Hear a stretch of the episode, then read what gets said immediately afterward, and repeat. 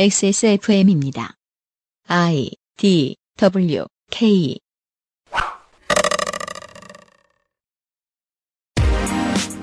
교화실의 유승균 PD입니다. 한 사람의 죽음이 사회상 전체를 드러내주는 경우는 아주 많습니다. 그리고 이건 충분히 훈련된 저널리스트의 진중한 시각이 계속 주시하는 충분한 시간을 통해서만 세상에 알려집니다. 23년 6월 전혜원 기자와 함께 고 양회동 지대장의 죽음이 보여주는 대한민국 사회의 오늘을 따라가 보겠습니다.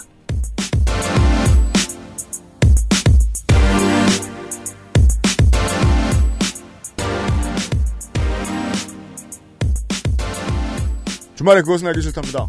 윤세민 에터와 제가 전혜원 기자의 이야기를 들었습니다. 네, 안녕하십니까. 윤세민입니다. 저 지난주도 그렇고 저 이번 주도 그렇고 어떤 단어로 표현하는 게 가장 적절할까? 사법살인이죠.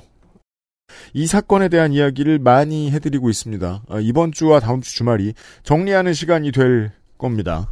곧 전혜영 기자를 만나시죠. 네. 그것은 알기 싫다는 독일산 맥주호모로 만든 데일리라이트 맥주호모 비오틴 실천하는 사람들을 위한 노트북 한국 레노버 고전의 재발견 평산네이처 진경옥 마구 긁고 노는 케미하우스 애견 매트에서 도와주고 있습니다.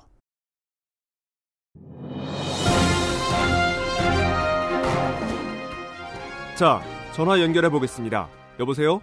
데일리라이트 맥주 효모 드셔보셨다고요? 네, 비슷한 다른 회사 제품도 먹어봤는데요. 분말이라 역하고 먹기가 많이 불편했거든요. 근데 데일리라이트 맥주 효모는 알약이라 먹기도 편하고요. 냄새가 없어 그런지 애들도 잘 먹더라고요. 이거 먹고 나서 우리 남편은 글쎄 이마선을 따라서 참... 야야야! 끊어! 끊어! 야! 끊어! 아, 통화 연결이 고르지 못하네요. 들을 말씀은 아직 많이 남아 있는데 아쉽습니다. 말할 수 없는 고민 직접 확인해 보세요. 데일리라이트 맥주 효모.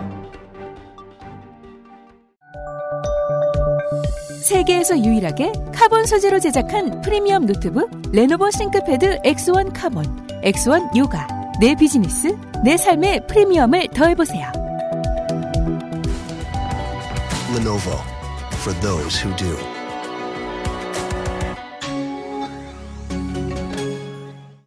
미끄럼 방지와 강한 내구성은 기본. 반려동물을 위한 거실 위에 놀이터. 케미하우스 애견 매트. 광고 광고를 가끔 해야겠어요. 불황이라는 말이 공허한 이유는 어떤 상황이어도 우리는 주로 바쁘고 업무는 계속 돌아가기 때문입니다. 그렇습니다. 불황은 퍼센티지로 느껴집니다. 우리 삶은 계속 바쁘죠. 그리고 예를 들어 이제 레이건 같은 정권이 들어와서 복지를 깎아먹고 그 다음에 부자 감세를 계속한다. 그러면은 우리 지갑에서 몇천 원 몇만 원씩 계속 슥슥슥 나갈 거 아니에요. 10년 뒤를 보면 우리가 확실히 더 가난해져 있는데 1년 뒤에 우리는 몰라요. 저는 그래서 불황이라는 말을 믿지 않아요. 아 저도 그럴 때가 많아요. 네, 왜냐면은 늘 불황이었고, 네. 불황이 아니다라고 말한 적은 한 번도 없었고, 언론은 그러지 못합니다. 네. 불황은, 그러니까 파도 같은 거라고 봐요, 그냥. 네. 그리고 뭐가 불황이면 뭐는 호황이에요. 지금을 헤쳐나가기 위해 노력하시는 모든 기업들을 고객으로 맡고 있습니다. XSFM은. 그렇습니다. 지금 이 순간에도 누군가는 창업을 하고 사업을 확장하고 구인을 하고 다음 파도를 대비합니다. 아니 여기 파도란 단어가 있었네. 음. 일종의 바이오리듬이죠. 네.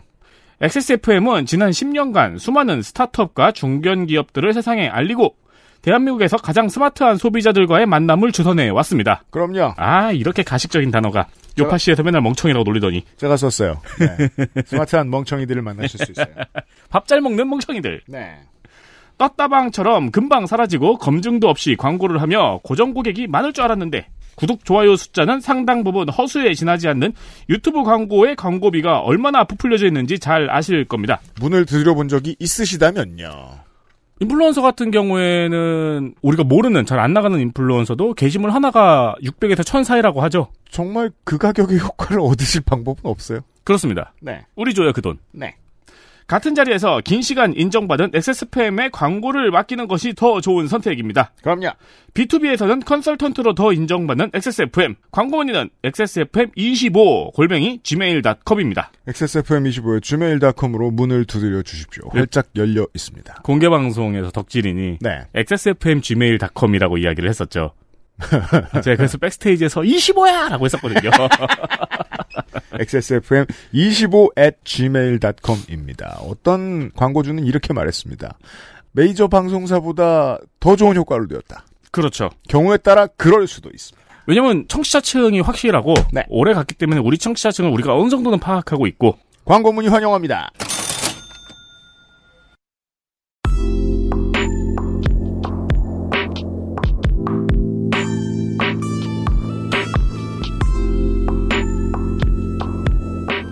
중장거리 필드 취재 전혜원 글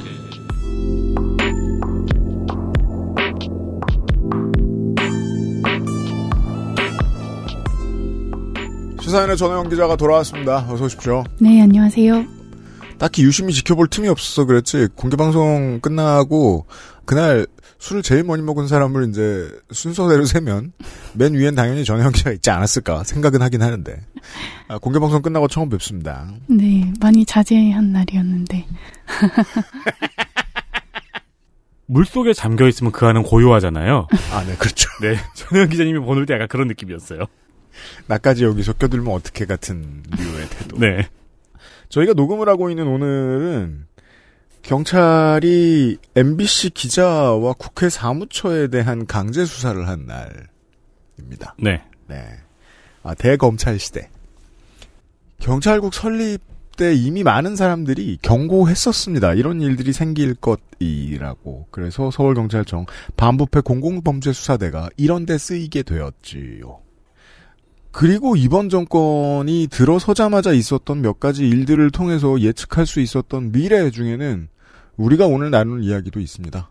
네. 음, 음, 전현 기자는 걱정을 했는데 왜냐면은 제가 이미 화낼 걸 대충 다 내놨기 때문에 그 벨비 클럽장하고 애증의 정치 클럽 시간에 이 이야기를 하면서 오늘은 앞부분을 제외하면 이번 주와 다음 주에는 최대한 덜 화내고 다른 재반의 이야기 카메라를 건설 현장 쪽으로 최대한 돌려보도록 하겠습니다. 음, 네, 네. 네.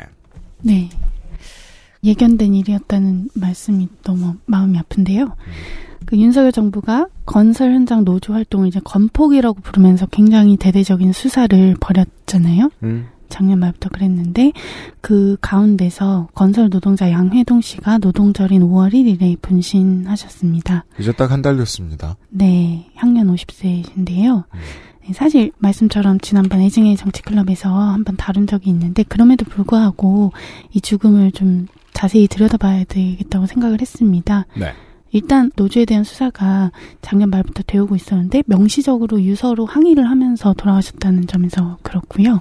이게 21세기에 흔히 있는 일이 아니고 그렇죠. 특히 네. 예. 대한민국에서는 음. 사실 우리는 4대3 브라운관 TV 시절에나 있었던 일이고 네. 좀 제가 표현을 잘못했네요. TV에서는 그땐 안 나왔거든요. 음, 음. 예. 노- 신문에서 짧게 얘기하는 정도. 말로 형언하기가 조금 어려운 부분이 우리가 지난 정권 때하고 지금하고 논의의 수준이 얼마나 뒤로 후퇴했는가가 실감이 잘 안 나요. 네, 다들 지금이 몇 년도지 이런 생각을 많이 하셨을 텐데요. 네. 맞습니다. 네, 이분이 이제 지난 1월부터 4차례 경찰 수사를 받았었고 4월 26일에 구속영장이 청구가 됐는데요. 그 분신하신 당일인 5월 1일 오후 3시에 그 영장의 실질 심사를 받기로 되어 있었습니다. 그 장소가 춘천지방법원 강릉지원이었는데 법원. 네, 바로 그곳 앞 잔디밭에서 몸에 화학성 물질을 붓고 불을 붙였습니다. 그리고 이튿날인 5월 2일에 결국 숨지셨습니다. 네. 그래서 어쨌든 명백히 그 수사 과정에 대한 문제 제기를 하고 있었다는 점에서 그 분신 장소 자체도 그렇잖아요. 그래서 좀 들여다볼 필요가 있을 것 같고요. 음. 또 하나는 이 죽음을 해석하고 받아들이는 방식입니다. 네. 보신 분도 계시겠지만 이제 5월 16일이었죠. 이분이 돌아가시고 2주 만에 조선일보가 건설로 조한 분신 순간 함께 있던 간부는 막지도 불 끄지도 않았다. 라는 제목의 기사를 씁니다. 그러했습니다. 네. 조선 NS의 최호민 씨가 쓴 기사죠. 네. 네. 그 이 문제에 대해서는 지난주에 헬마우스 시간에도 이야기했지만 헬마우스 코너를 저는 그렇게 대단한 기대를 가지고 런칭을 했던 것이 아니었는데 네. 이상하게 미래를 자꾸 예견하게 됐습니다. 음, 조선일보라는 회사가 처음 생겼을 때 우라카이 및 이슈 해석성 기사들로 스타가 된 기자들을 거액을 주고 모셔왔을 때 조선 NS가 하고 싶은 일이 무엇이었나 조선일보가 언론사로 등록되지 않은 조선 NS를 가지고 하고 싶은 일이 무엇이었는가를 자세히 분석해 드렸는데 그때 했던 이야기들 가운데서 가장 많은 지분을 차지했던 인물인 최훈민 기자가 네. 이 기사를 썼습니다. 네. 네.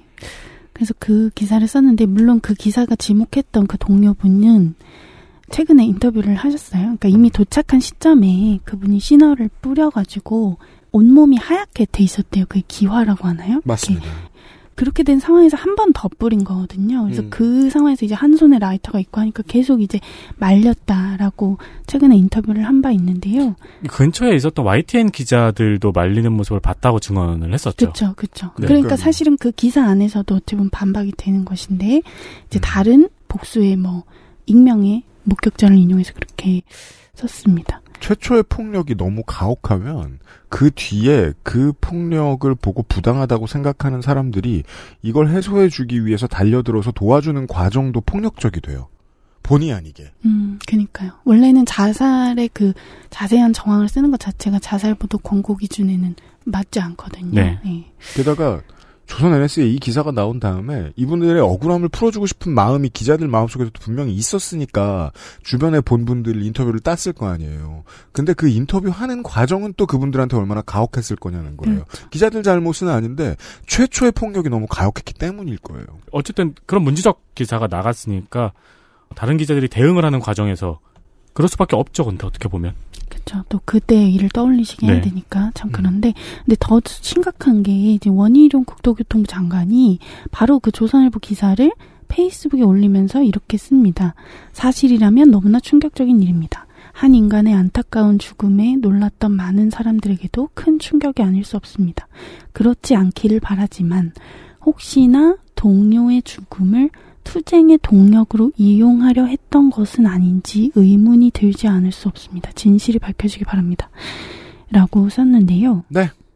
정말 사실은 건설 현장에 대한 대대적인 수사 과정에서 어쨌든 시민이 유서로 항의를 하면서 분신을 했는데 그 당시에는 최소한의 어떤 유감 표명 이런 것도 없이 그냥 일상적인 페이스북을 하시다가 이 기사를 올린 거예요.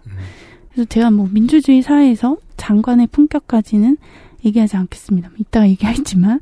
근데 청취자 여러분께서 한번 판단해 주셨으면 좋겠어요. 정말로 이 죽음이 그 자리에서 누가 말리지 않았기 때문에 벌어진 죽음인가. 정말 법원 앞에 그 신호통을 들고 가기까지는 도대체 무슨 일이 있었는가. 지금 그게 지워지고 있잖아요. 음, 맞아요. 예, 그거를 한번 좀 들어봐 주셨으면 네, 좋겠습니다. 그러니까 현 정부 여당에 대해서 화내는 건 요 인트로 시간까지만 제가 할게요. 그럴 수 없을 것 같은데.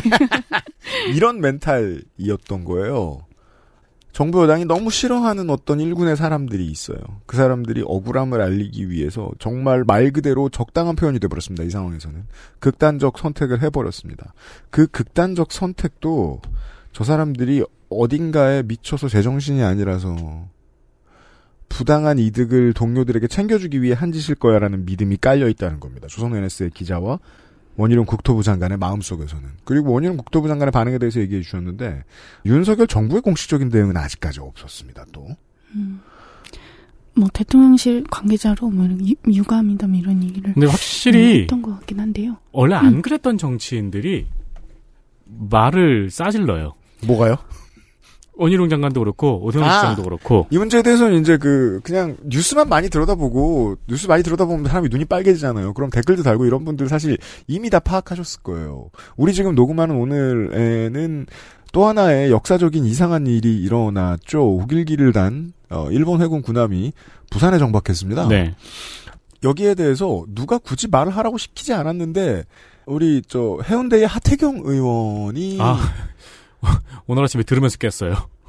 예 아니 뭐 인공기도 오는데 음. 네네. 예. 라는 얘기를 했거든요. 그 가부에 대해서는 사실 얘기하자면 길게 할 말이 있는데 많은 그냥 일반인들도 이거 다 이해한단 말이에요. 신인 검사한테 공천 못 받을까봐 저러는구나. 음. 두렵구나. 태용호 사건을 봤으니까요. 여당의 그러니까 그 대통령실의 공천 개입 문제에 대해서 네. 원희룡 장관 계속 장관만 하고 있을 거 아니잖아요. 전반기 지나가면 다른 무슨 민선직 갈 거 아닙니까? 그리고 대선도 생각하는 사람이고요. 현재 관계를 유지하는 건 너무 중요합니다. 저번 애증의 정치 클럽 시간에 제가 유서 대필 사건을 언급을 했었는데 성까지 혁명 도구화하고 있다라는 부천서 성고문 사건의 피해자가 지금 국회의원이에요. 네. 근데 똑같은 말이 장관 입에서 나온 거예요. 그렇습니다. 뭐, 이 시- 음. 네. 심지어 주간조선이 또 유서대필 의혹도 이 죽음에 대해서 제기하기까지 했습니다. 네. 제가 이제 초등학교 졸업하고 중학생이 됐던 시절에 신문을 보다 궁금한 거였거든요. 저는 디테일을 모르니까 대체 이 서강대의 박홍 총장은 영어 이름이 있었는데? 루카 신도 음, 응, 음, 맞아요. 왜 이렇게 못된 말을 많이 할까? 뭘 얻으려고? 강기훈 유서대필 사건에서 박홍신부가 했던 말이 유명해져서 그 사건 자체는 메이저 언론이 안 다뤄주는데 박홍신부의 워딩은 잘 다뤄줬었어요. 네. 물 마시듯 폭력을 전염시킨다라는 표현을 썼었습니다. 네. 그때 느낀 흥미로움이 저를 이 자리까지 끌고 갔던 것 같아요. 아, 그 폭력을 퍼뜨린 주범이 이런 말을 쓰는 게 효과적인가 보다.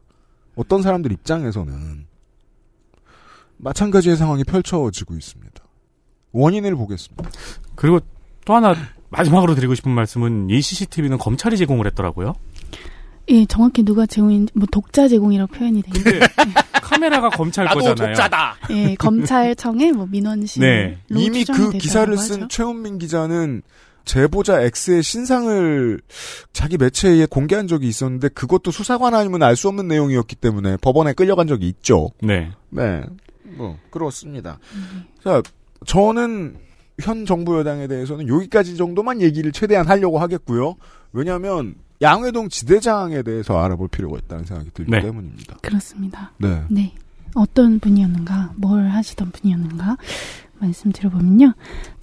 1973년생이시고요. 강원도 고성에서 태어나셨는데요. 70년대 생이세요? 그죠? 슈인이라고 네, 젊으세요. 하셨죠. 네.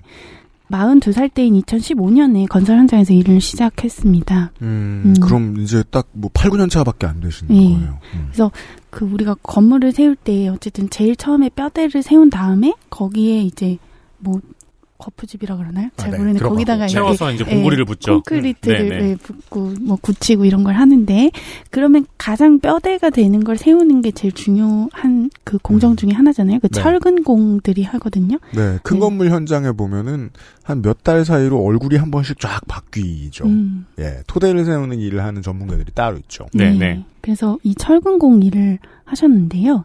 이 3년 만에 반장이라는 그 계급을 음. 다셨대요. 그러니까 원래 보- 4년에서 10년 걸린다고 하는데 음. 그만큼 굉장히 죽기 살기로 좀 열심히 기능도를 올린 분이라고 하는데요. 음. 근데 이제 이 과정에서 어쨌든 중간 관리자라고 하는 사람들한테 좀 임금을 이제 부당하게 떼었던 그런 경험도 있는 분이라고 알려져 있습니다. 그쵸. 이 건설 현장에서 일을 시작하면서부터 나는 건설노조에 들어가야지라고 생각은 안 하셨겠죠. 그렇죠. 예, 네. 보통은 아무래도 네. 21세기 내내 어, 모든 일을 그러니까 그 평생 정규직으로 산 사람들이 아니면 에이전시와 브로커들을 만나서 기분 나쁜 경험들을 모두 합니다. 한국에서. 음, 그리고 만나지 않으면 사실 일을 시작하지도 네. 맞아요. 못할 거예요. 네, 건설 현장 일은 특히나 이런 네. 불쾌한 일들이 겹겹이 쌓여 있습니다. 네. 그냥 불쾌하면 모르겠는데 돈을 가져가잖아요. 내가 음. 받을 돈을. 그러니까요. 예. 음. 그래서 정말 그런 이들- 일들이 비일비재한데 음. 이제 그런 것들을 겪으면서 2019년에 이분이 민주노총 건설노조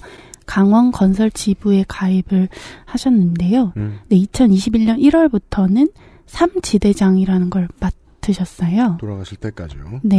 그러니까 강원도가 굉장히 크잖아요. 음. 그래서 그 네 개 권역 중에 삼지대를 맡으신 건데 그게 고성, 속초, 양양, 강릉 북부권입니다. 네. 네, 굉장히 북쪽의 영동. 넓어요. 네, 네. 이게 이제 뭐 다른 데서는 지회장이라고 하는데 그건 회사 중 회사 단위. 네, 그렇죠. 음. 네, 거고. 여기는 네, 이제 여긴 지역으로 지대장. 다니니까 회사를 그야말로 옮겨 다니니까요. 네. 기자분들도 가끔 헷갈려 하시더라고요. 지대장인 이유가 요겁니다. 네. 노조와 동시에 길드의 성격도 약간 있네요. 아, 그러네. 네. 예. 그래서 민주노총 건설노조 강원건설지부 여기가 천여 명 조합원이 있는데 그 중에 삼지대는 한 160여 명? 그 시점에 따라 바뀌는데 그 정도가 조합원으로 있어요. 그래서 이 삼지대장인 양회동 지대장의 주 임무가 바로 이분들의 일자리를 구하러 다니는 것이었습니다. 네, 얘기했잖아요. 에이전시.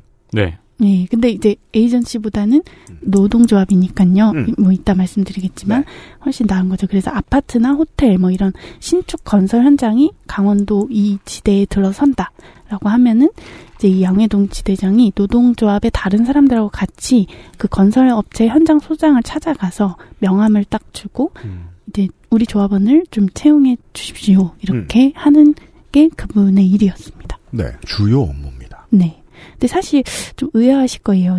일단 누구를 몇 명 채용할지는 기본적으로 기업의 자유잖아요. 그럼요. 음. 근데 왜 이런 요구를 하는 걸까?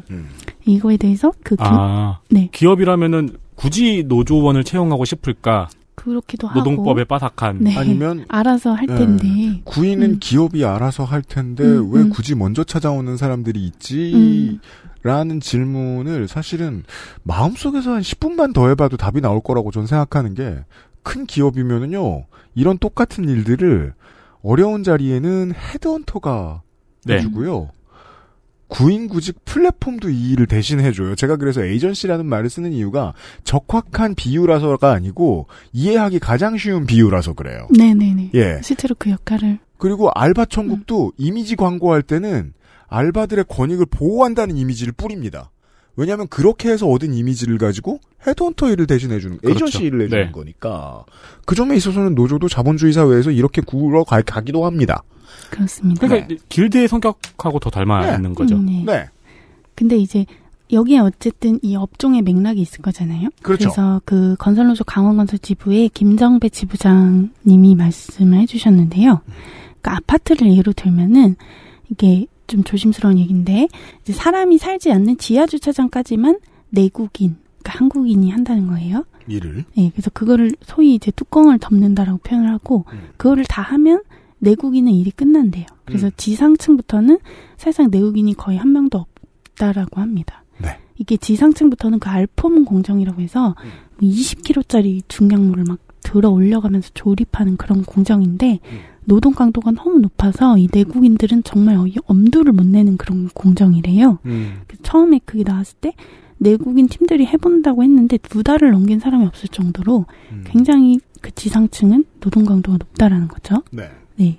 근데 사실 뭐 건설 현장에 이제 외국인 이주 노동자분들이 일하는 것은 이제 우리도 어느 정도 다 알고 있잖아요. 그죠. 21세기 내내 바뀌고 바뀌고 바뀌는 게 조금씩 조금씩 바뀌어가지고 지금은 거의 다 바뀌었습니다. 네. 근데 이거랑 채용 요구가 무슨 상관일까? 음.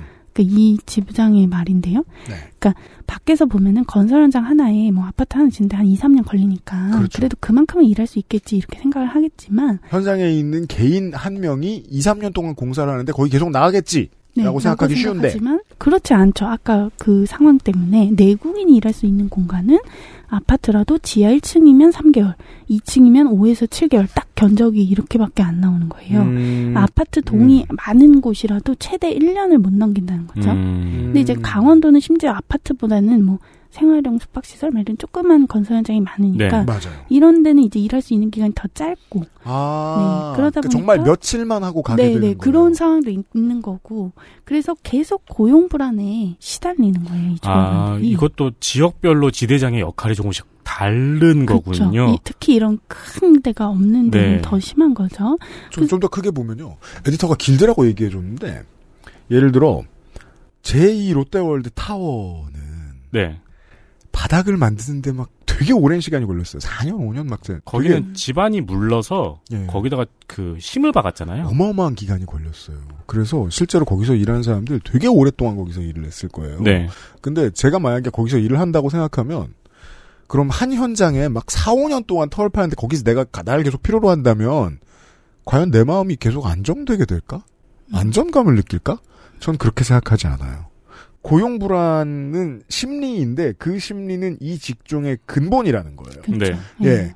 근데 이제 여기서 강원건설 지부장께서 하신 말씀이 하나 더 얹어 주신 거죠. 근데 더 짧다 요새는. 음. 더 짧고 더 힘들다. 그래서 음. 노조로서는 조합원들의 일자리를 확보하기 위해서 어, 지금 이렇게 일만 하고 있으면 안, 다 일만 하고 있으면 안 되고 누군가는 새로 지금 생기는 현장이 어디지? 그래서 알아보고 일을 찾으러 그때마다 다녀야 되는. 어, 가서 명함 주고 이렇게 우리 채용을 요구할 수밖에 없다라고 설명을 합니다. 네. 근데 사실 뭐 이렇게 설명을 드려도 그래도 왜 이걸 노조가 하지 좀 굉장히 좀 이렇게 여전히 어색할 이해 안 수가, 되시는 분들이 예, 계실 있으실 거예요. 네, 우리가 삼성물산이나 뭐 GS건설 이런 대기업 브랜드가 붙은 아파트라고 하더라도 건물을 짓는 사람은 삼성물산이나 GS건설 직원이 아닙니다. 이 당연한 얘기. 네. 예. 죄송합니다. 제가 오만했습니다. 이 얘기가 당연하게 느껴지지 않으시는 분들도 많을 거라고 생각합니다. 예. 가면 다 같은 조끼 입고 있지 않느냐. 음. 제가 맨날 말하죠. 조끼는 찍은 수대로 있는 거고. 그게 다 정규직이라는 게 아니잖아. 조끼는 시장 가도 있어요. 나 집에 저지 열 벌인데 내가 히어로즈 선수냐? 그러니까요. 네. GS 건설 조끼는 그 시장 작업합하는 그 옆에 걸려 있고 그래요. 네. 네, 그래서 이런 그 원청, 그러니까 종합 건설사죠. 1군이라고도 하는데 이 원청이 전문 건설 업체, 2군, 뭐 단종 건설사라고 네. 단종 표현하는데요. 이게 전문 건설 업체에 하청을 줍니다. 그러면 공사장 인력 분들이 뭐 전문 건설 업체 소속 정규직이냐 그것도 아니에요. 네. 이제 이 전문 건설 업체들은 전국의 어딘가에서 공사 일감을 따면 그때그때 그 딱 필요한 시기가 정해져 있잖아요. 음. 그러니까 그 시기에만 사람을 구해다가 써서 일당을 주는 거죠. 네. 그러니까 이게 일용직 건설 일용직이라고 우리가 표현하는 네. 사람들인데, 음. 네. 그래서 전체 건설업 종사자 165만 2천 명 중에서 뭐 84만 6천 명, 51.2%가 임시 일용직이라고 합니다. 이건 그 업종의 모든 사람을 다 합한 그 수치예요. 음, 네. 건설업의 모든 사람. 그러니까 네네. 현장에 있는 사람 아닌 사람도 전부 그렇죠. 다 포함한. 사무직 이런 거 다 네, 포함해서. 네. 그러니까 실제로 일하는 사람들은 뭐 그- 거의 100%라고 보시면 네. 그렇죠. 되는데요. 맞아요, 맞아요. 그 네. 이- 이래서 조금 더 설명을 할 수 있는 거예요. 자, 건설 회사다, 내가 건설 회사다. 직원들이 모든 일을 다 하는 사람을 내가 정규직으로 채용하면 어, 우리 회사가 일감 없을 때의 리스크를 우리 회사가 지는 거죠. 음. 네. 그래서 그걸 하청한테 처음에 넘겨준다고 넘겨줬는데 하청은 뭐하러 그 리스크를 지겠습니까? 음, 음, 음. 그리하여 모든 회사들은 정규직인데 이런 일을 할 사람을 고용하지 않는 쪽으로 나아갔고 그러면 근데 리스크는 리스크인데 그 업무 자체는 누가 해야 될 거 아니에요 그 리스크를 지고 하는 직업 속에서 혹은 노조들이 많을 수밖에 없습니다 네. 그 일과 그 리스크가 없으면 건설업계는 돌아갈 수 없기 때문에 그렇죠. 그러니까 말씀처럼 진짜 이 업의 본질이 그런 고용 불안이 그게 있기 때문에 그래서 이 일용직들을 대기업처럼 공채 시험으로 하면 공채 진행되는 동안 공사가 끝나요. 그러니까 그럴 수가 아, 없잖아요. 그럼 예, 그래서 팀장, 반장, 기능공 등 인맥 채용이 지금도 74.9%고 그 외에 유료 직업 소개소가 7.6%. 음. 음. 그러니까 이 두 개 합치면 거의 대부분이라는 거죠. 네. 예. 네. 그래서 이렇게 일자리를 구하는데 이러다 보면은 이제 임금의 일부를 떼일 가능성이 여전히 있습니다. 일단 그, 유료 직업 소개소는 수수료를 내야겠죠. 그렇죠 네. 그리고 네. 저, 이 디테일을 말씀해 주시기 전에 저의 경험. 저는 30대 초중반까지 음악을 했잖아요. 저는 아니었습니다만 왜냐하면 저는 이제 앞에 나가는 사람이니까 작곡가들 작곡가들이 돈 벌기 쉽지 않아요. 음. 일단 노조도 없고요. 에이전시도 거의 없고요. 요즘은 이제 천천히 기획자들이 생겨나고 있습니다만. 그래서 개인이 엄청 열심히 명함을 뿌려야 되는데 음. 엔터 업계가 그냥 명함 뿌린다고 되는 일이 아닙니다. 어떻게 해야 되죠?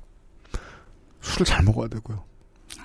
엄청 친한 사람이 많아야 되고요. 그도 아니면 자기가 되게 부잣집 아들을 내서 파티라도 많이 해야 뭐 이런 방식이 있어요. 근데 안 되고 나는 공만 잘 써. 어줍지 않은 사람입니다. 어, 수줍음을 잘 타요. 그런 사람들은 아는 형이나 언니들에게 수수료를 뜯깁니다. 음. 어떤 식으로 뜯기는지 아세요? 심지어 내가 판 곡인데 저작권에 내 이름이 없는 경우도 있습니다. 어휴. 그게 올라가고 올라가다 보면 그 언니 위에 사람 위에 사람 위에 사람으로 올라가서 현재 알려진 5대 기획사 회장님이 저작권자인 경우들도 많이 있습니다. 음. 착취의 구조예요. 웃긴 게 그렇게 친해진 형이나 누나라고 생각했는데 어, 내 저작권 뺏어가는 걸 되게 아무렇지도 않게 여깁니다. 심지어 그 사람들도 처음에 데뷔할 때 그렇게 당해봤습니다. 음. 그래서 히트곡이 나오면 원래 썼던 젊은 작곡가가 10%도 못 가져가는 경우들이 되게 많습니다. 그럴 때 나오는 단골 멘트가 그거잖아요. 내 이름으로 내는 게 너한테 더 도움이 될 거야. 예. 어휴 말도 안 돼. 인맥 장사라는 게 이게 문제입니다. 음. 불법을 너무 쉽게 저지릅니다. 아는 사람이랑 해. 거기다가 지금 법적으로는 원청이 전문 건설업체한테 하청을 줬는데 전문 건설업체가 또 하청을 주면 이건 불법이란 말이에요. 근데 이 불법 하도급 업체 혹은 개인 그 오야지라고 하는 네. 뭐 그런 개인 팀장들한테 주는 경우가 지금도 왕왕 있고 그들이 이제 일용직의 월급 일부를 가져가는 거죠. 음. 그래서 이렇게 좀 임금 일부를 떼이는 거를 똥띠기라고 표현을 합니다. 네. 그러니까 돈을 궁- 통이라고 하는 건지. 그죠. 네. 그 궁금해서 어원을 물어봤는데 두 가지 설이 저한테 들려왔습니다. 이거는 이제 그 현장 일용직 노동자를 멸치로 보기 때문이다. 음. 아, 음. 라는 멸치. 설과 음, 우리 창자를 가져다가 곱창을 해 먹는다. 아, 라는 의미에서 나온 표현이라는 그러니까 그 이 두 가지 설을 제가 음. 들었습니다. 어느 쪽도 참. 하지만 네. 음. 설명은 다 되죠. 네, 근데 그럼요. 보통 두 가지 설명 모두가 우리 부모님은 이제 막 벼룩의 간을 빼먹어라 같은 음. 아, 느낌으로 이 용어를 쓰거든요. 음. 네, 좀 더 적절하죠 이게. 네, 네. 더 거칠고.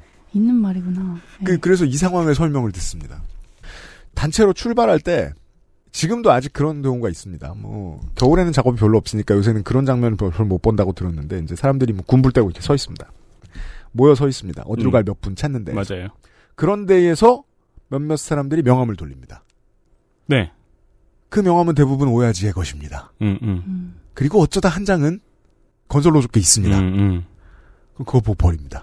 실제로 그걸 버린 사람의 기대 수익은 훨씬 낮죠. 그렇겠죠. 잠시 후에 더 설명해 주시겠습니다. 네. 그러네. 인력 시장 나가본 지- 그 본지가 되게 오래됐네요. 뭐 20대 때 우린 뭐 네, 네. 그 모란이나 뭐 구로 같은데 새벽에 가면은 이렇게 불 쐬고 있었는데. 음. 근데 지금도 그런 게 당연히 있고 음, 예 가면 수수료를 가져가서 이익을 취할 수 있는 많은 사람들이 명함을 나눠준다는 정도까지만 말씀드리죠. 네. 네.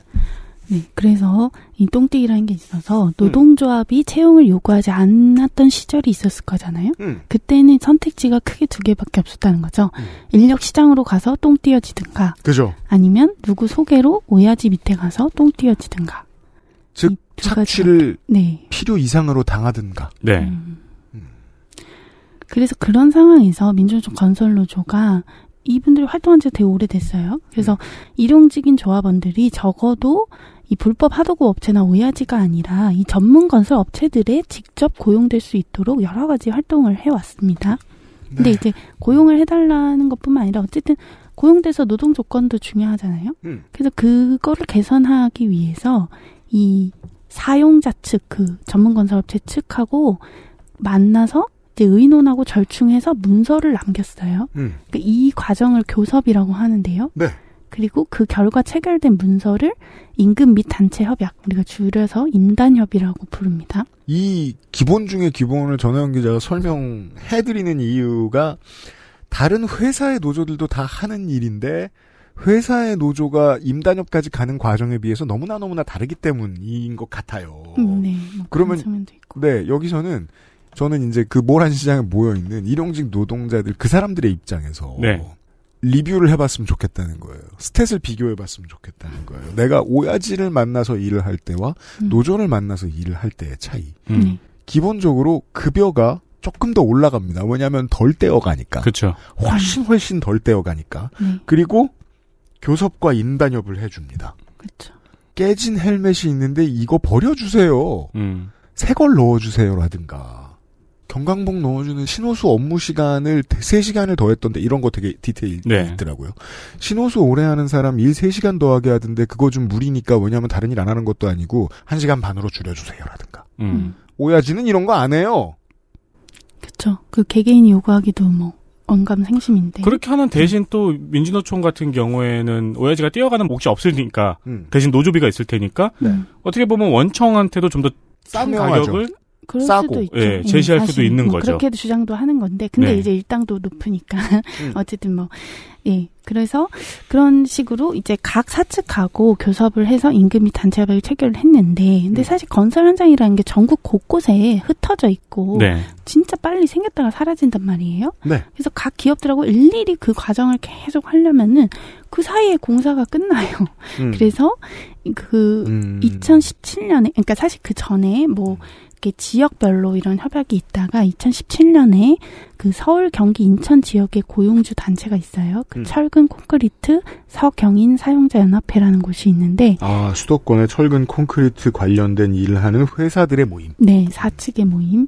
네, 이곳과 민주노총 건설노조가 임금 및 단체 협약을 체결을 합니다. 아 스탠다드를 만드는군요. 네. 그러니까 이게 전국 250개 철근 콘크리트 업체 중에 100개 가까이가 소속돼 있으면 사실상 대표성이 있잖아요. 그렇죠. 이러면 이게 스탠다드가 되면 다른 곳에도 퍼지겠죠. 네. 그래서 이게 전국 단위 임금 및 단체 협약이고요. 이거를 중앙 임단협이라고 부릅니다. 아, 야, 대단한 일을 해놓은 거네요, 노조가. 네, 사실 이것이 산업별 교섭이고요. 그 음. 민주노총이 그렇게 말하는. 그리고 이걸 통해서 체결한 게 직무급이에요, 사실은. 예. 형틀 목수 일당은 얼마. 전국 어디 가도 얼마인 거잖아요. 사실 이러면 네. 고용 불안이라는 건 생리적으로 내재된 것일 수밖에 없지만 그 불안감의 정도가 조금 덜해져요. 그렇죠. 아무래도 그 일당하고도 관련이 예상 있겠죠. 가능해지니까. 음. 네, 네, 그렇죠. 네, 그래서 2021년 체결돼서 올해 6월 30일까지 유효한 단체 협약이 음. 있습니다. 네. 이 2년 단위니까 이 단체 협약이 건설노조 조합원들의 노동 조건을 담고 있겠죠. 음.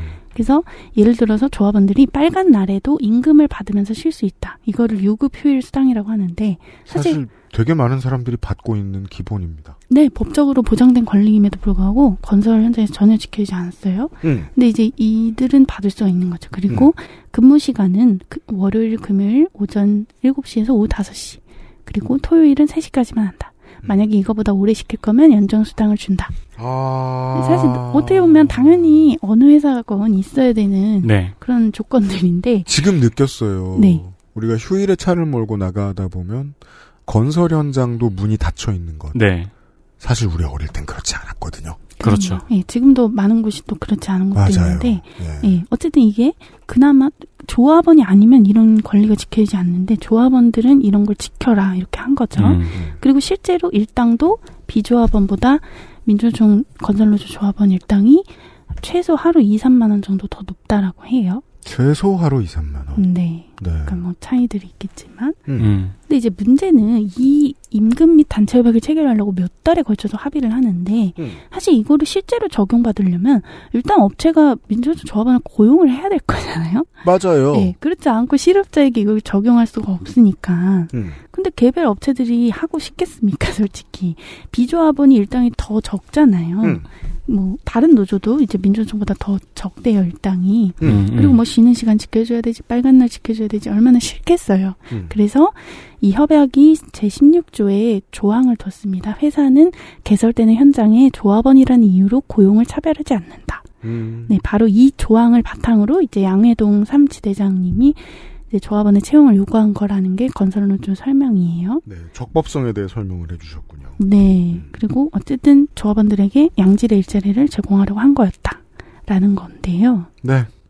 네, 근데 수사기관의 판단은 물론 달랐습니다. 네, 그렇습니다. 예, 이게 이제 이렇게 설명이 가능합니다. 제가 아까부터 시장 상황에 이것을 어떻게 맞추었는가를 가지고 계속해서 이제 이 이야기를 들어보고 해석을 해봤는데 다음 주에도 또 설명을 해주시겠습니다만은 업체들의 입장에서 이런 느낌도 있는 거예요. 지금 우리가 채용할 이 사람은 현장에서 일할 이 사람은 민주노총 어프루브드 음, 갑자기 도망간다거나 아니면은 과도하게 형님한테 떼어져가지고 막 이상 행동을 한다거나 음, 음. 술을 먹고 들어 그러진 않겠지 같은 생각이 있는 거예요. 제가 그래서 자꾸 에이전시라고 비교를 하는 거예요. 업체들 입장에서도 매력 있는 무슨 조건을 던져주는 것도 세상 모든 노조가 해야 되는 일이란 말이에요. 음, 그걸 어느 정도 했으니까 여기까지 끌고 왔다고 봐야 하지 않느냐라는 겁니다. 다만 제가 드리고 싶은 말씀은 업체들의 연합과 민주노총 건설노조 사이에서 힘의 평형이 어느 정도 이루어졌고 돌아갈 수 있는 공공성을 갖춘 시스템이 어느 정도까지 굴러가고 있었는데 이 시스템을 해석한 수사기관은 어떻게 보았는가 음. 네. 에 대한 이야기를 광고를 듣고 조금 더 나눠보겠습니다. XSFM입니다.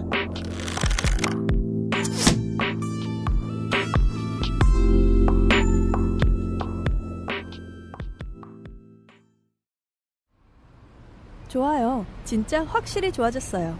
어, 이렇게까지 효과가 좋을 줄은 몰랐어요. 자신감이 생기니까 어제는 소개팅도 했다니까요. 아 저한테 진짜 잘 맞는 것 같아요. 저 이거 먹으니까 세상에나. 아저 이마선을 따라서요. 잠먹. 야야 잠만. 마고 마고 마고. 누구 망하는 걸 보고 싶나? 말할 수 없는 고민? 직접 확인해보세요. 데일리 라이트 맥주 효모. 정제수를 넣지 않고 엄선된 원료 그대로 만들었습니다. 대량 생산하지 않고 항아리에서 120시간 중탕했습니다.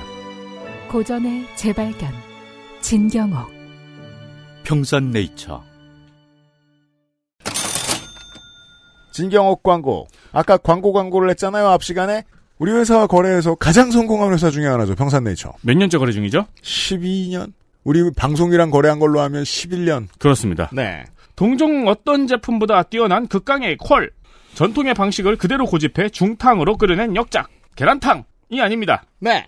녹용, 생지황, 복령 이름만 들어도 기운이 벌떡 솟을 재료들입니다. 경동시장에 안 가셔도 됩니다. 온 동네 약국을 다 뒤져도 만나기 힘든 믿을 수 없이 저렴한 가격. 여러분은 좀 더 부풀려지고 물이 섞인 물건을 TV 광고에서 보셨다는 이유로 좀 더 비싸게 사고 계십니다. 네, 무더운 여름을 앞둔 기력 보충제 진경옥. 진경옥은 액세스몰에 있습니다. 그렇습니다.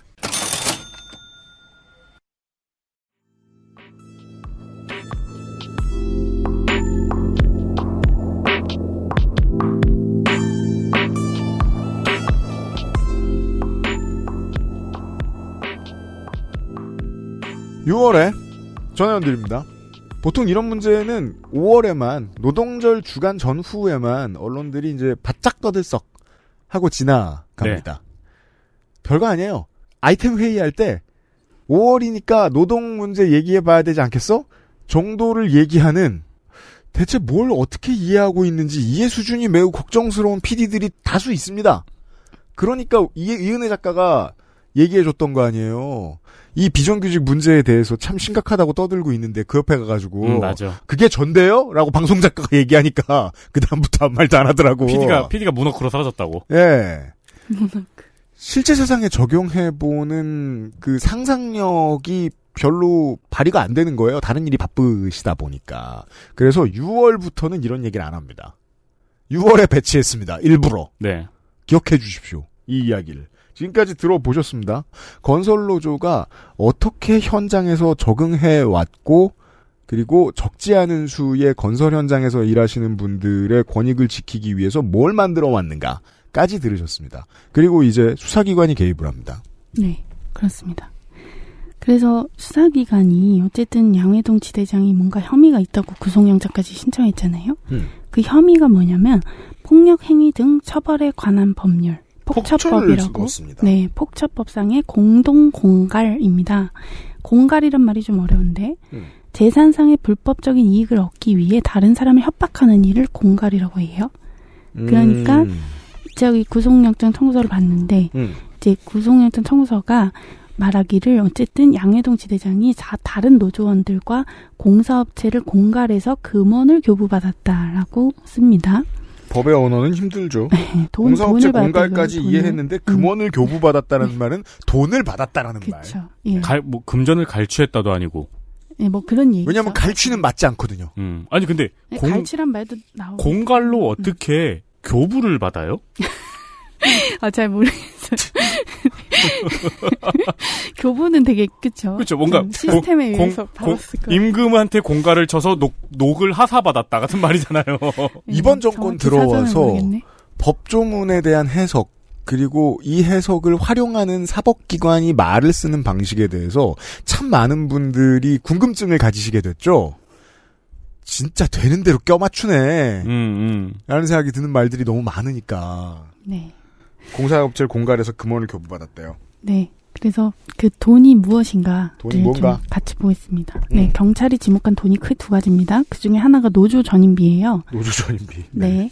노동조합 및 노동관계조정법 제24조에 음. 따르면요. 99인 이하 사업장의 경우에 음. 1년에 2,000시간까지는 회사나 노조에서 월급 받으면서 노동조합 업무만 할 수가 있어요. 네. 네, 이거를 근로시간 면제제도 타임오프라고 합니다. 음.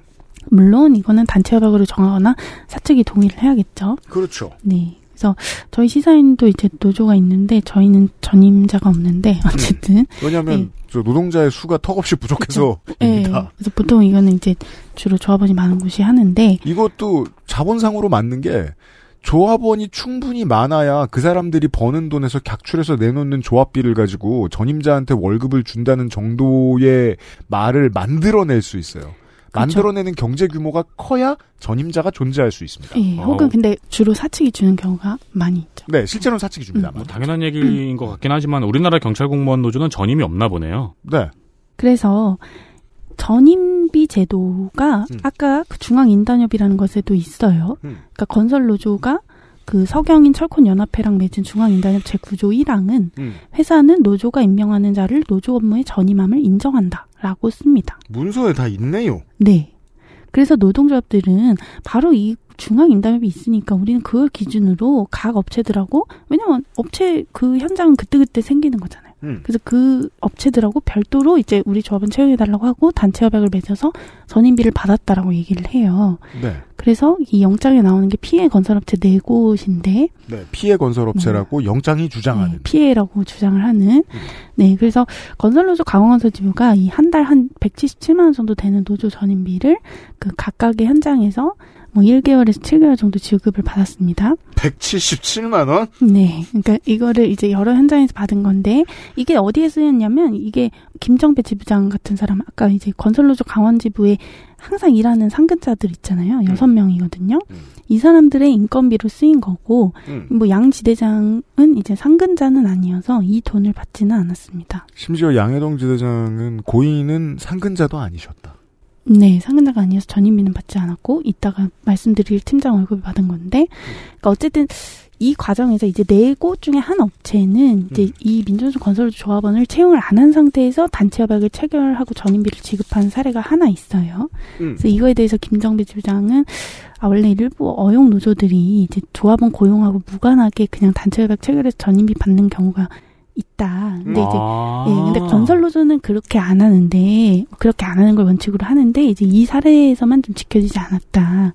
오야지처럼 행동하는 노조 이름 달고 있는 사람들도 있나 보군요. 네, 이따 말씀드리겠지만 있습니다.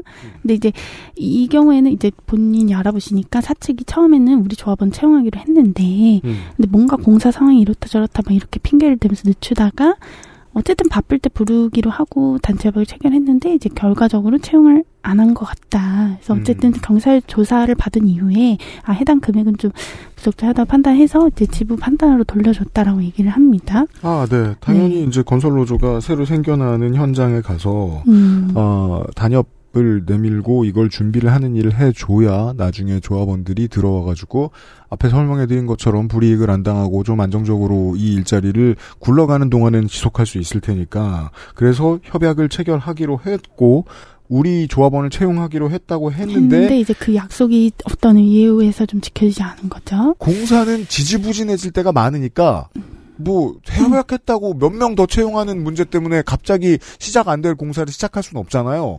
다른 핑계가 있을 수도 있고 이건 공사 현장에서 흔한 일이니까 그래서 좀 미뤄졌는데 그랬다가 흐지부지 됐다. 예, 흐지부지 됐는데 이제 체결하고 전임비를 음. 이게 받은 트집 잡을 뭐 사례가 일이었다는 있기는 거예요. 있는 거죠. 예, 음. 이런 뭐 사례가 있긴 있었다. 그렇지만 어쨌든 다는 아니고 이 네 곳 중에 한 곳이었다라는 거고요. 음. 그리고 이제 경찰이 지목한 또 다른 돈이 무노동 임금이라는 건데, 네. 네, 뭐 가짜 노동자 이런 표현 많이 들어보셨을 거예요. 네, 90년대에 많이 들었습니다. 보통 사장님을 지칭하는 말이었는데 그때는 지금은 바뀌었나 봅니다. 네. 네. 그래서 노조 전임비랑 별도로 이 양해동 지대장은 철근 팀장, 그러니까 아까 반장 말고 팀장이 제일 높은데 거기가 이제 철근 팀장으로서 그리고 이제 노동조합 교섭단장 및 부지부장 기혁 씨라는 분이 있는데 이분은 해체 팀장으로서 그리고 이제 조합원 니은 씨는 또 형틀 팀장으로서 이렇게 세 명의 노조 활동가가 월급을 받은 거예요 팀장으로서. 근데 이게 이제 문노동 임금이라는 게 그 경찰의 논리인데요. 팀장이라서요. 네, 그러니까 팀장 월급이라고 하는데 사실 뭐 근데 이거에 따르면 이제 양 지대장은 이거에 대해서 정상적으로 출퇴근하면서 노조 활동을 했다라고 진술을 했습니다. 그러니까 이게 뭐냐면 약간 노동자들 관리해주는 중간 네. 관리자면서 노조 활동을 하는 것도 상당히 좀 양해를 받은 뭐 그런 형태의 이제 팀장들이 또 네. 있었던가 봐요. 그 여기에서 이제 억지가 좀 느껴지죠. 감독님은 야구 안 하는데 왜 억대 연봉을 받아요? 그렇죠. 그 얘기죠. 아, 그럼 경찰서장도 문호동이지. 그러니까 그 관리자로서의 역할을 했고 또 노조 활동도 했다라는 건데 그거에 대해서 아예 그냥 무노동이라고 해버리는 거죠. 예. 예. 아 이게 이런 류의 일관성이 때로 느껴진다는 거예요. 이번 정부는 검찰과 경찰을 통해서 본인들이 정무에 대한 어마어마한 반감을 가지고 있다는 걸 매번 보여줘요. 음. 국회를 무시할 때도 이런 느낌 같지 않나요? 정치를 혐오하는 것과 행정력이 어떻게 쓰이고 무슨 값어치를 가지고 어떤 사람들이 들어가는지에 대해서 뭘 이해하는 게 되게 비슷한 코드를 읽히거든요, 저는. 네. 음, 어떻게 하면 이걸 문호동 임금이라고 말할 수 있는 건지 모르겠습니다. 게다가 고인께서는 정상적으로 출퇴근했다고 주장도 했고요. 그렇죠. 그 방금 말씀하신 것 같은 맥락으로 아까 그 전임비 지급 이야기 있잖아요. 같은 이슈가 2003년에도 2006년에도 한 번씩 있었네요. 건설로조에서요. 예, 건설노조 음, 전임. 그래서 고등법원 판결도 나왔어요. 음. 건설노조 전임비 지급은 공갈 협박이 아니다라는 이 얘기 판결. 몇 번 했죠. 음. 기록도 있어요. 그러니까 이게 있었던 판결이고 글쎄요 반대로 얘기하면 써먹던 방법이랄까요? 네, 계속 문제가 됐던 게 사실입니다. 그리고 누군가는 이걸 트집 잡으려고 몇 번 시도해 봤다는 뜻이기도 합니다. 네. 네, 계속 계속 문제가 됐었고요. 그래서 이 양 지대장 등을 대리한 그 김진 변호사님을 제가 통화를 했는데요. 네. 네, 이분의 설명입니다. 그러니까 이 전임비를 받는 노조 상근자가 있잖아요. 아까 음. 우리 봤잖아요. 이제 양해동 씨는 그건 아니었는데, 음. 근데 이 양 지대장 같은 현장 활동가는 완전히 조합 활동만 하는 건 아니고 이제 팀장으로서 중간 관리자도 하고 조합 활동도 하는 그런 상황인 거죠. 네. 그런 분들 많죠. 네, 근데 아무래도 지대장이니까 좀 더 노조 활동을 많이 했겠지만 어디까지나 이제 팀장으로 채용된 상황에서 이제 노조 활동을 일부 한 건데 그러니까 이렇게 뭔가 굉장히 불안정한 단기 고용이 반복되는 현장에서 나름대로 이제 노조 활동을 가능하게 하는 그런 게 있을 거잖아요. 어떻게 강원도를 여섯 명이 다 하겠습니까? 음. 그, 그 안에서 나름대로 그 작은 이렇게 지대장들을 만들어 온 건데 이런 거를 이렇게 고려하지 않고 마치 그냥 정규직 타임업처럼 하지 않으면은 뭔가 불법이다 이렇게 하는 거는 좀 맞지 않는 거 아닌가 이제 이런 얘기를 했. 이거 사실 사별노조에서도 비슷하게 적용되는데요. 전임자 자리 한 명 늘리는 거 겁나게 어려운 일입니다, 대한민국에서. 그래서 열심히 활동하는 사람들 중에 전임자 아닌 분들이 있어요. 음. 그리고 그분들은 제가 만나본 분들은 다 인생의 손에 개보거든요. 네. 이 일이 즐거워서 하니까 저녁 때 해요 또. 음. 음. 예, 주 80시간 한다고 낮에 나가서 지 일 합니다. 또 욕 먹기 싫으니까 열심히 해요. 그리고서 노조 일 따로 있어서 반드시 빠져야 될 때 휴가 쓰죠. 네. 자기 휴가 쓰죠. 음. 보통 사별 노조에 있는 분들도 이렇게 움직이거든요. 예. 임종민 지회장도 한참 그랬잖아요. 예. 음, 빵 만들고 네. 한참 휴가 내고 노조원들 만나러 다니고 그랬잖아요. 예. 그러니까 이 팀장이라고 어쨌든 문노동이라고 딱 단정할 수가 없고 이 중에서는 실제로 노조 활동보다도 노동을 더 많이 한 분도 있어요. 그러니까 음. 막 이렇게 굉장히 여러 맥락들이 있는 건데 이런 걸 고려하지 않는 거죠. 음. 음, 어, 이건 정말 개인의 입장에서 이제 전 다가오네요. 얼마나 억울했을지. 그렇죠. 음, 예. 정말 너가 이걸 받으려고 했구나. 이제 뒤에 보시겠지만. 그리고 노조원들과 함께 현장에 있잖아요. 음. 어떤 건 노동이고 어떤 건 노조 활동이라고 가르기가 쉬울까요? 음. 음, 저는 본인의 입장을 보게 되는 거예요. 이게 수사받는 본인이 되면 그 목적이 보이거든요. 음. 나를 수사하는 네, 그렇죠. 이걸 바깥에다 말하긴 좀 어려워요. 음. 나와 똑같이 세상 이해해 줄 리도 없고 내 이해가 잘못됐을 수도 있, 으니까 다만 고인의 마음이 어땠을지 이제 조금 다가가게 된다는 거예요. 아 공익을 위해서 시간을 써가면서 이렇게 일하는 게 싫은가 보다. 음. 누군가는 음. 그리고 그 분노가 그 혐오가 국가 권력에까지 미쳤나 보네 음. 정도까지의 감은 바로 느껴지셨을 거예요. 그건 사람을 좀먹죠. 네. 예.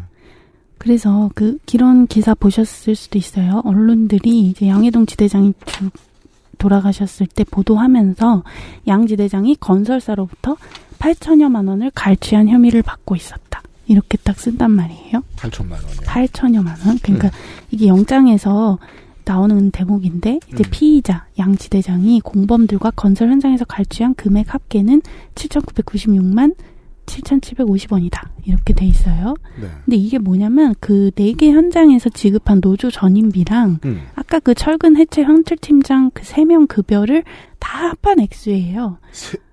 네. 예. 그래서 이 중에서 그 양 지대장이 철근 팀장으로 받은 급여는 한 개 현장에서 9개월간 3,300만 1,930원입니다. 자, 한 개 현장에서 9개월간 3,300만 원을 버셨으면 이게 뭐 세후라고 쳐도 그냥 보통의 급여쯤 되고 어, 왜냐하면 이제 그 데스크 잡들을 위해 설명해 줘야죠. 왜냐하면 이건 몸 쓰는 수준을 생각하면 겁나 싼 겁니다. 전 그렇게 생각합니다. 그리고 팀장이에요. 네, 팀장인데 원래 실제 막 오야지 이런 사람들을 이, 이렇게 받는 거는 훨씬 많죠. 사실. 게다가 앞에 나온 저 8천만 원은 한 사람이 받았던 음, 것이 절대 아닌데. 그러니까 마치 이거를 다 심지어 인마이 포켓 한 것처럼. 그러니까 양해동 지회장이 네. 불법적인 수단으로 갈취해가지고 챙긴 것처럼 지금 네. 기사를 썼잖아요. 네, 심지어 뜯어냈다고 표현하는 네. 언론도 있어요. 8천여만을 갈취한 혐의를 받았다. 요렇게 한 문장으로 끝낸 거잖아요, 지금. 네. 다 아시겠지라고 생각하면서도 자꾸 말씀드리게 되는 게 똑같은 돈이고 깨끗하게 지나간 돈이었어도 언론이 이 사람의 이름을 더럽히고자라고 생각할 때는 아주 쉬운 방법이 있습니다. 받았다 대신 뜯어냈다, 챙겼다 같은 동사를 쓰면 됩니다. 음. 그러면 갑자기 나쁜 사람이 됩니다. 멀쩡한 사람이. 음. 이 정도 알려진 것도 있고 전혜원 기자의 취재 이상의 디테일이 다른 데서는 안 나온 것들도 더러 있었습니다. 이렇습니다. 상당수 적지 않은 수의 뭐 보통 경제지 보도 언론입니다만 이 검경이 하는 일에 화력을 같이 집중을 해줬고요. 그리고 다음 주 이 시간에 이 뒷이야기를 좀 더 해보도록 하겠습니다. 이 사실 저는 이 뒷이야기가 더 황당합니다.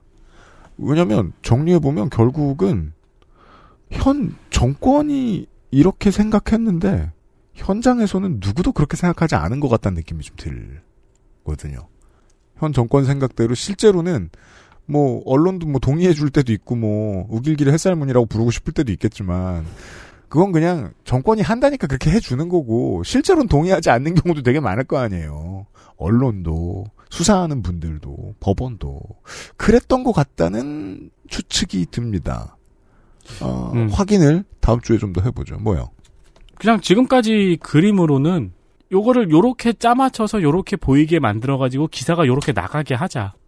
음, 그런 다음에는 그 다음 재판에서 무죄가 나올지 뭐 그런 거는 사실 큰 문제가 아닌 것 같은. 아, 모든 뭐 정치인들은 여론 관리를 합니다만 네. 여론 관리의 결과물이 무엇인지 네. 를 들여다보면 각각의 정치인들이 좀 달라 보일 수 있습니다. 네. 방송 많이 들으신 청취자분들 이미 알고 계십니다. 건설로서 때려잡기, 화물연대 때려잡기가 이 정권의 지지율 유지에 되게 중요한 아젠다였음을. 네. 네. 다만 그걸 해서 현장에선 무슨 일이 있었는가를 보는 시간입니다. 다음 주에 좀 더 얘기해보죠. 정영 기자 수고하셨습니다. 네, 감사합니다. XSFM입니다.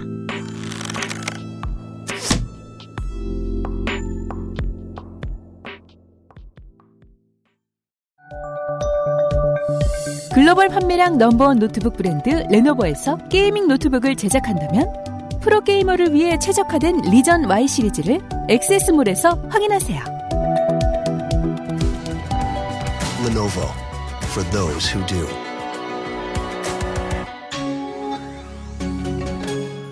우리 아이들에게 꼭 필요한 것? 유해물질 안전기준 통과로 믿을 수 있는 미끄럼 방지로 넘어지지 않게 안전하게 음식물을 흘려도 잠깐 실례해도 쓱 닦아주면 그만. 강한 내구성과 보건력으로 짓궂은 아이들도 거뜬하게 어? 갖고 싶어? 사람과 함께 동물과 함께 케미하우스 애견 매트 다른 제품과 원료를 비교해 보세요. 다른 제품과 다려낸 방식을 비교해 보세요. 진짜가 만든 진짜. 고전의 재발견. 진경옥. 평산네이처. 아스트랄 뉴스 기록실 뉴스 아카이브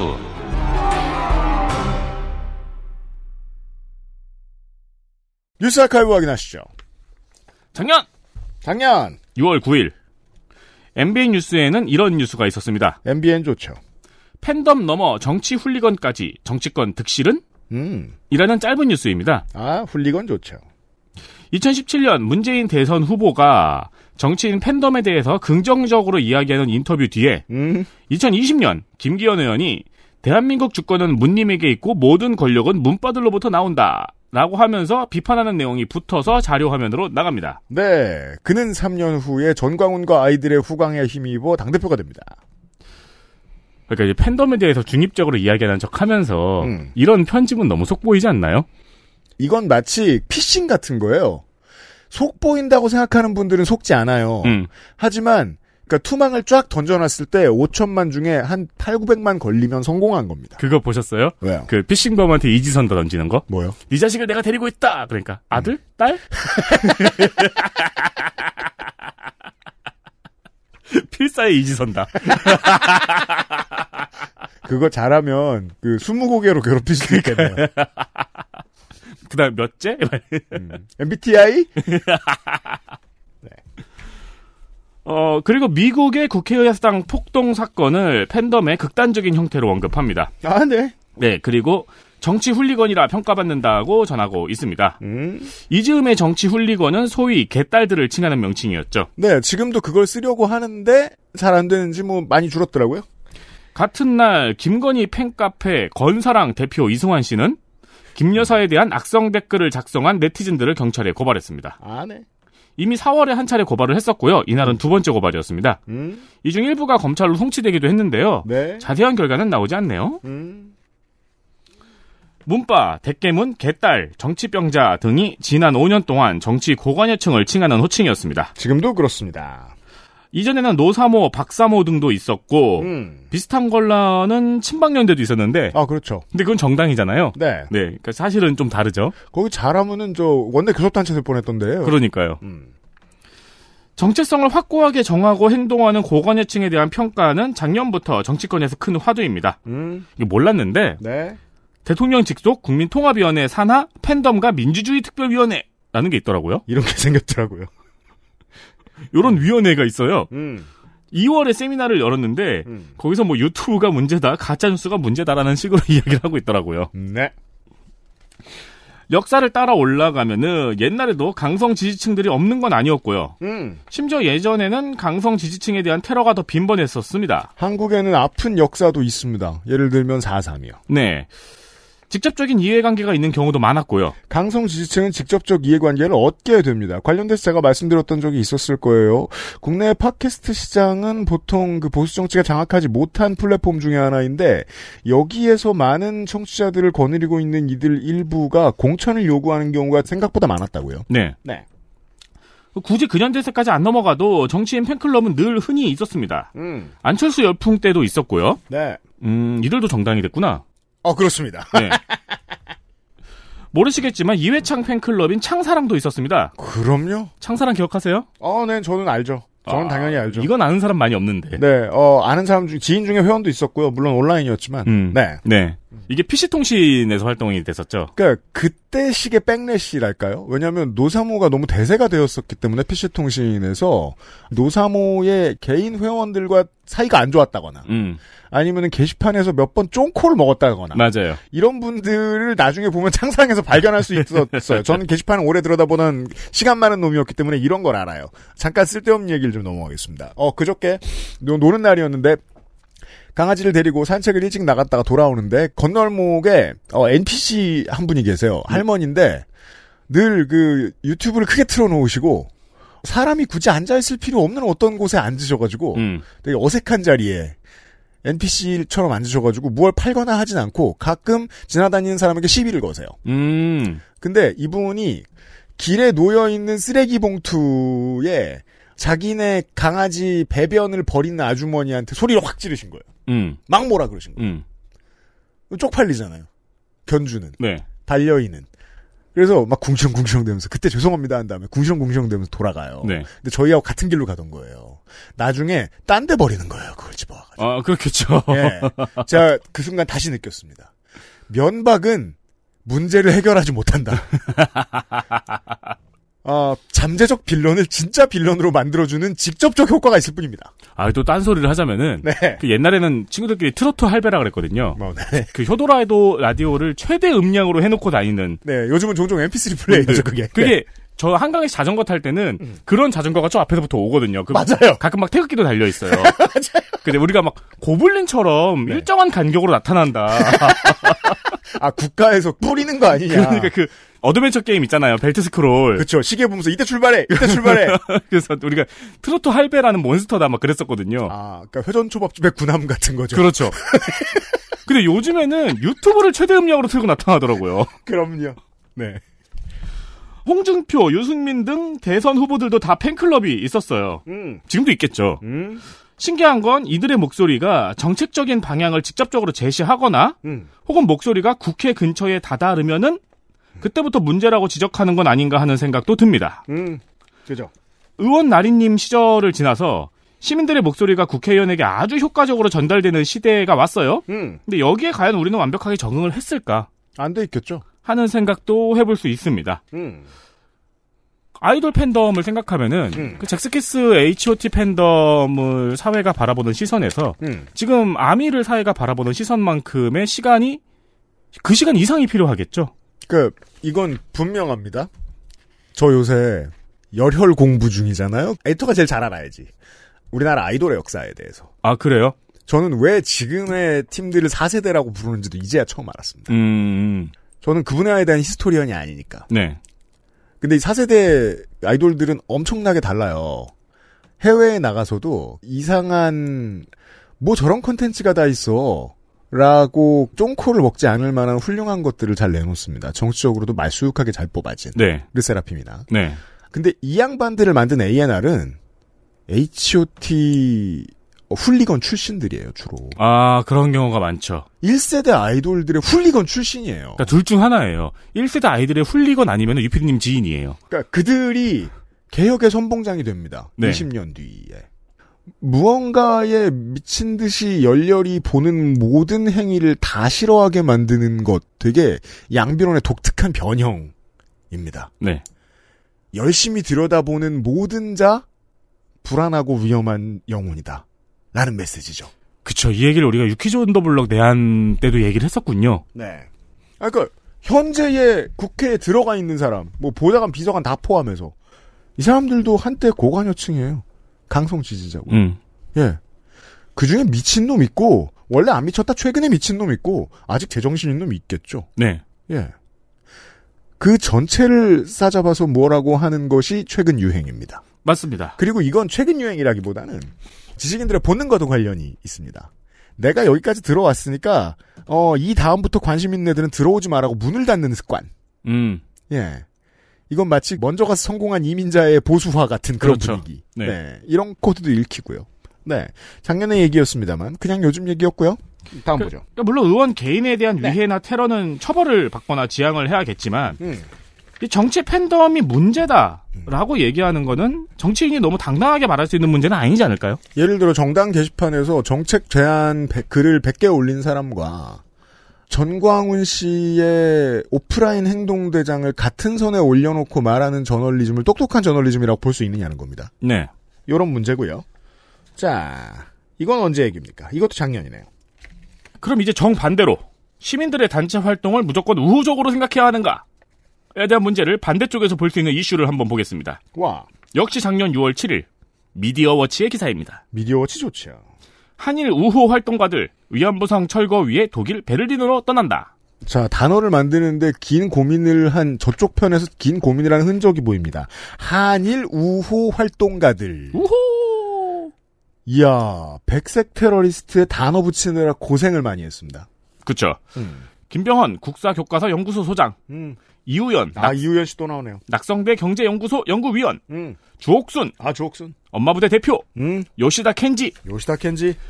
이 네 명이서 베를린 미테구에 방문을 해서 음. 구청 관계자들을 만나 현지에 무단 설치된 위안부상 철거를 정식 요청하기 위해 독일로 떠났습니다. 음. 어, 아시겠지만 여기까지가 이제 미디어워치의 워딩이에요. 네.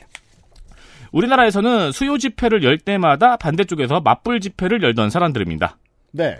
그러니까 그 위안부 사기 청산 연대라는 이름도 달고 그랬었는데 제가 알기로 이제 그 요시다 켄지라는 사람은 우리가 일본 대도시에서 흔히 보는 혐한 시위 네. 가 그러니까 사실상의 직업이 된 활동가들 중 하나인데 몇 년 전에 PD수첩에서 이런 취재 내용을 밝혔던 적이 있죠. 이 사람들과 우리나라 국정원이 어떤 관계를 맺고 있는가. 음. 더 나아가서는 국정원의 돈이 이들에게 어떻게 흘러갔는가. 그렇죠. 예. 이후에는 국내 활동을 도모하기 시작했고 간혹 가다가 국내 혹은 한국인들과 활동하는 모습을 보게 됩니다. 이를 위해서 예금주 주옥순 씨로 되어 있는 후원을 요청하기도 했네요. 저도 이런 거 많이 봤어요. 네. 근데 예금주가 보통 이렇게 회사 이름 같은 걸로 돼 있지 않나? 그건 법인일 때. 아. 어. 개인 회사는 네. 당연히 일본 언론에도 보도가 됐습니다. 음, 미테구의 소녀상은 원래 1년 기한으로 설치가 했어요. 음. 설치를 했는데 일본 정부가 요청을 한 거예요. 음. 그래서 철거 명령이 떨어지기도 했습니다. 특이하죠. 일본 땅이 아닌데 일본 정부가 요청했는데 철거 명령이 통했다. 그렇죠. 이게 설치된 지 2주 만에 철거 명령이 떨어졌는데 네, 관련해서 일본이 해외에 어떤 로비를 하는지, 어, 혹은 뭐 대학교 안에 설치된 소녀상 같은 경우에는 대학교에 연구 자금을 주다가 끊는 방식을 택하는 방식, 뭐 이런 것들은 길게 설명드리진 않겠습니다. 나중에 길게 한번 얘기할 때가 있겠죠. 네, 근데 이제 독일의 코리아 협의회 여기서 이제 소녀상 설치를 주도적으로 했는데 네, 한인 단체. 네. 철거 명령 효력 정지 신청도 하고 또 독일에서 철거에 대한 비판 여론이 생겼어요. 그래서 예술인 협회, 학자 등이 서명 운동까지 하면서 이제 이게 독일 전체에서 예술계하고 여성 운동 단체하고 그리고 독일에 있는 일본인 협회 등이 이거가 이슈가 된 거예요. 네. 예, 그래서 전국적인 이슈가 됐던 거예요. 음. 그래서 2020년 12월 2일 미테그 의회에서 영구 존치 결정을 했습니다. 음. 그리고 2022년 5월 28일에는 기시타 후미오 일본 총리가 올라프 슐츠 독일 총리에게 직접 천하상 철거를 요청했다가 거절을 당한 일이 있었어요. 좀 특이한 일입니다. 사실 그냥 동네에 있는 작은 조각상인데 요거를 정상끼리 만났을 때 빼달라고 얘기를 하는 상황. 그러면 독일 총리 입장에서도 짜증나는 것이 모든 민주주의의 장치와 나뉘어져 있는 권한을 다 무시하고 내가 가서 소녀상을 뽑아오라는 거냐. 그렇죠. 화가 납니다. 그렇습니다. 그리고 나서 한 달 뒤에 위에 네명이 독일로 떠난 거죠. 근데 이에 대한 마시위가 독일의 여성단체, 베를린 일본 여성연합, 노조, 청년위원회 등등 100여 명이 모였거든요. 당연히 화력이랄 것도 없고 적게 모였으니까. 현장에서 현수막 한번 펼치고 돌아온 것으로 보입니다. 한편 그 이후 아까 말씀드린 사례인데요. 독일의 카셀 주립대학에서도 총학생회가 소녀상을 세웠던 일이 있습니다. 근데 학교 측에서 계속해서 철거를 요구한 거예요. 네. 근데 학생회 의회에서 존치를 결정을 했어요. 음. 그 대회 대치 중이었는데 대치 중이든 뭐 대, 대화 중이든. 근데 새벽에 갑자기 기습 철거된 일이 있었습니다. 음. 역시 일본 측의 요구가 있었다고 하고요. 네. 일본 정부가 저렇게 집요하면은 사실 우리도 좀 걱정을 해야 될 때입니다. 음. 왜냐면 우리는 햇살 무늬 깃발이 입항했잖아요. 그렇습니다. 그러니까 일본 말을 잘 들어주는 정부를 가지고 있잖아요. 아, 네. 네, 그래서 전 세계 소녀상이 일본 정부가 로비를 할 경우 음. 이거를 누가 막아낼 것인가 염려가 좀 됩니다. 적지 않은 분들이 궁금해하는 건 그거예요. 지금 이제 한국의 외교에서 대일 외교에 있어서 우리나라가 뭘 잘못했다라는 얘기는 누구나 많이 하고 있는데 사람 환기시켜주는 게 이거죠. 그러면 일본은 저 지난 일에 대해서 왜 저렇게 열심히 이미지 메이킹을 하지? 중앙 정부가 힘을 써가면서 보세요 지금 총리가 나섰잖아요. 네. 예. 이 긴 얘기를 어떻게 짧게 할까요? 음, 네티즌님이 항상 설명을 해 주시는 거죠. 일본인들의 자부심은 우리가 총칼을 완전히 버린 상태에서 세계적인 경제대국이 되었다는 자부심. 네. 이 코드에 맞춰서 나가기 위해서 자민당은 무진장 많이 노력을 했고, 그 중에는 돈을 가지고 전 세계 학계에 일본에 유리한 이야기들을 해주는 학자를 만들어 놓은 결과물들이 하나 있습니다. 어, 요런 식으로도 설명을 하죠. 일부 자민당의 정치인들은. 무기에 쓸 돈을 다른 데 썼다. 음. 즉, 같은 효과를 얻었다. 라고 이야기를 많이 합니다. 이들은 나중에 자라서 보은을 합니다. 그리고 외교에 있어서도 비슷하죠. 현재 중국이 많이 하고 있는 엄청난 차관을 싸게 내어주고, 물론 중국은 좀 짧은 시각으로 움직입니다. 그 돈을 못 갚으면 그 나라의 인프라를 빼앗아 가는, 음. 개발도상국의 인프라를 빼앗아 가는. 일본 같은 경우에는 개발 원조를 많이 해준 다음에 외교적인 이미지 메이킹을 거기에 하나 더더 씌우는 절차 같은 것을 가지고 있습니다. 언제 한번 길게 소개를 해드렸으면 좋겠군요. 일본은 원래부터 평화를 사랑했고 전쟁에 대해서는 충분히 반성을 했다라는 이야기를 근데 지금 이상하죠. 완성형이면 안 돼요. 네. 반성을 했다라니. 지금 군대를 자기네가 가질 수 있다고 주장하는 이유도 극복했다는 의미잖아요. 음. 내부적으로는. 네. 아까 그럼 그래 극복했어. 너네 극복했다. 그거 좋아. 근데 왜 과거사를 잊으라는 메시지를 자꾸 여기저기 내보내냐는 거죠. 그렇죠. 그러니까 극복을 할 거였으면은 옛날에 전범 국가로서 자기네가 군대를 못 가졌던 그 오랜 시간 동안 우리는 반성을 끝냈고 그 모든 과오를 딛고 일어섰다. 그 결과 나는 잘못한 게 없는 것 같다. 전 때로 본받고 싶은 거예요. 과거사를 저렇게까지 열렬히 잊게 하자는 존재는 당연히 과거사를 가장 못 잊는 존재일 텐데 저렇게까지 못 잊었다는 것을 투명하게 드러내면서 저렇게까지 열심히 외교를 한다. 한국이 저런 거 본 적이 있나? 저건 때로 부럽기도 합니다. 네. 저 집착이. 예. 저렇게 집착하면 어떤 한국 정부는 항복했겠죠.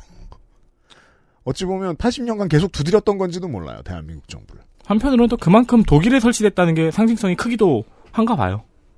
네. 그 점에 있어서는 독일의 한인들과 대학생들이 아주 좋은 외교적인 감각을 갖추고 있었던 거죠. 민간인들인데요. 네. 최대한 짧게 얘기해봤습니다. 이번 주에 뉴스 아카이브였습니다.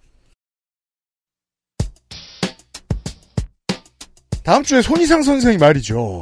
뭔가를 얘기한다고 했는데 똑같은 이야기를 해도 누가 이야기하느냐에 따라서 어, 레벨이 다르고 하는 얘기가 다르다고요. 네. 현 정부가 동일 임금 동일 노동의 원칙을 적용하재요. 이걸 스웨덴 3인당이 하는 거랑 똑같이 받아들일 방법은 없습니다. 음. 스웨덴 3인당이 하면 현재 스웨덴이 그렇듯 대기업과 큰 차이 없는 인센티브에서만 차이가 좀 나는 급여를 받게 되겠죠. 중소기업의 사람들. 네. 하지만 윤석열 정부가 동일임금 동일노동을 한다고 하면 대기업의 직원들의 임금이 그만큼 깎여 내려갈 거라는 걸 예상하는 게 더 타당하잖아요. 음. 이게 편향이라고 뭐라고 하면 저널리스트가 아니에요. 왜냐하면 이 정도의 편향이 없으면 바보 같은 소리를 내놓게 되거든요. 음. 저는 손이상이 그런 바보 같은 소리를 할까봐 걱정입니다. 주제는 보통 언론인들이 내놓은 주제인데 너무 바보 같은 소리를 할까봐 걱정입니다. 동일노동 동일임금에 대한 이야기를 한대요? 아니에요. 언론 플레이에 대한 얘기를 한대요. 어... 아무 기대도 하지 말아주시고 다음 주 이상평론을 만나주십시오. 다음 주 이 시간에 찾아뵙겠습니다. 유승균 PD와 윤세민 에디터였습니다. 그것은 알기 싫다 508회였어요. 안녕히 계세요. 감사합니다. XSFM입니다. I D W K